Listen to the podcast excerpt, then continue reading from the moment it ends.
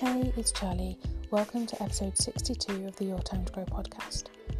As I said last week, over the next few weeks, we're going to be talking about preparations you need to make before, during, and after maternity or parental leave. Today, I'm thinking about returning to work whilst you're still on leave.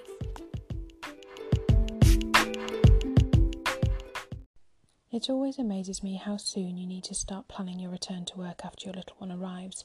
You think you've got all the time in the world, and suddenly your baby is six months old, sitting up, eating, and starting to move around, and it's time to start planning your return.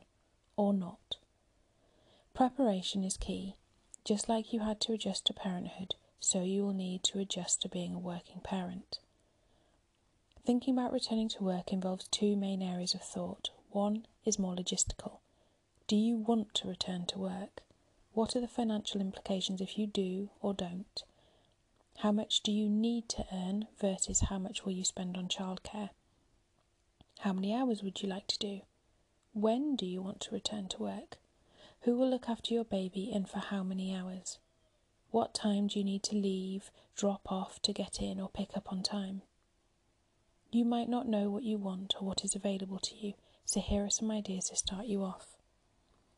Can you contact your previous colleagues or ask other mums and dads you know who are currently working to give you the latest trends and up to date information? You may be pleasantly surprised about the flexible working possibilities. Could you reconnect with people who value or valued your skills and get their feedback? You can use a simple exercise called Five Questions to banish any feelings of imposter syndrome you might be feeling. If you want to have that exercise, let me know and I can send you a copy. Be sure to speak to your employer sooner rather than later, particularly if you want to make changes to your contract and be clear about what you want. Be brave and ask for what you want, what you deserve, and what you're worth. If you want to work flexibly or part time, ask. It's not only parents who work flexibly, executives, retired people, consultants, and many others also choose their working hours. Many employers are understanding the benefits of working flexibly nowadays. Remember, you can apply for full time roles, but ask if they're willing to do part time or compressed hours, or ask if they're open to a job share. Start by positioning your skills and experience and demonstrating you're the best person for the job. Show them they can't do without you. Then you are in a stronger position to negotiate. Think about what you need to earn in the hours you want and look at jobs which offer that. Aim for something which pays enough and gives you the intellectual challenge and stimulation you're looking for. You don't always have to compromise. If you have no idea what you're worth, speak to other people in your network and benchmark your experience and skills against the market. With the logistical and practical stuff, it's relatively easy. You follow the instructions above and you go for it and you see what comes out. The second part of the process is the emotional side which some, i.e., most, parents find difficult to prepare for, as you have no idea how you might feel when you leave your little one or little ones and find yourself back in the workplace. This was hands down the hardest part for me. I didn't want to leave my daughter, and yet I wanted to go back to work for me. It was a huge roller coaster of guilty feelings. She seemed so small and helpless and still. She needed me. How could I leave her? I was still breastfeeding too, and so I had to make a plan for that. If you haven't left your baby before, then start small, perhaps 20 minutes, and gradually increase it. Your childcare provider may offer settling in sessions which are useful for both of you and baby to adjust. If you're concerned about leaving your baby, then talk to someone about it, ideally someone who's done it before. Like everything, it takes time to process the emotions involved, and everyone works through them at a different pace. With my eldest, I wanted a childminder, as I felt it would give her a similar setting to home. I found a couple, but they wouldn't take her until I was closer to returning to work. I was super organised and looking at about two or three months old. Then the day came. I remember kissing my eldest daughter goodbye and walking around for an hour feeling like I was missing a piece of me. I cried a lot. When I returned, she was so unhappy, and the childminder was really dismissive and rude. I paid the money and decided to find another person to look after her.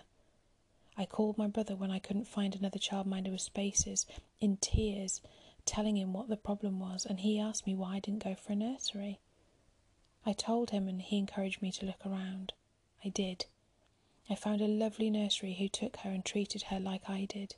This was two weeks before I returned to work.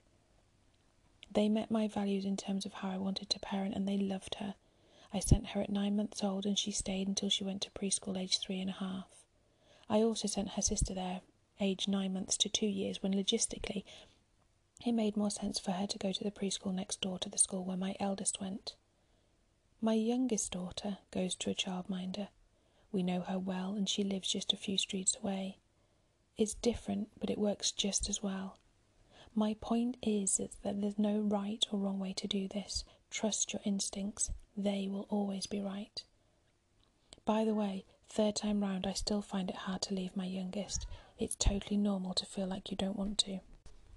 Putting plans in place will help you feel comfortable about leaving your child with the right person or people, as well as creating strategies which work for you, and your family may be able to help. Let go of the guilt and take one day at a time.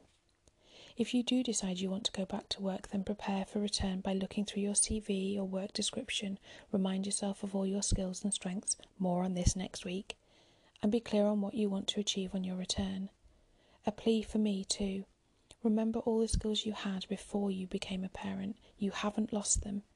If you're anxious about it and if your last professional experience was more than five years ago, I would suggest a functional CV and, if possible, getting some work experience, shadowing, advice, or volunteering in the area of your choice. Be kind to yourself if you're finding it hard. Take one day at a time and focus on the positives. You may relish the opportunity to get back into an adult conversation, hot drinks, and a child free break, not to mention getting the cogs working again. Many parents say that after being on parental leave, returning to work feels like a breeze. I certainly found that, and it helped me realise that I wasn't being selfish wanting to return to work. Either way, whether you return or not, do full or part time, leave your child or work around childcare, you are likely to feel some guilt. It's normal. Planning helps, as does reminding yourself that you're doing the best that you can.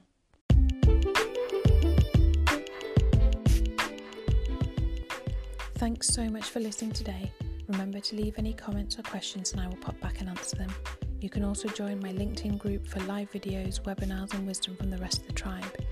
And if you need help in returning to work, planning your maternity leave, or anything else related, the emotional side, all of that, then please get in touch over at yourtimetogrow.com and let me shine a light to help you find your way. Join me back here next Tuesday for the next episode.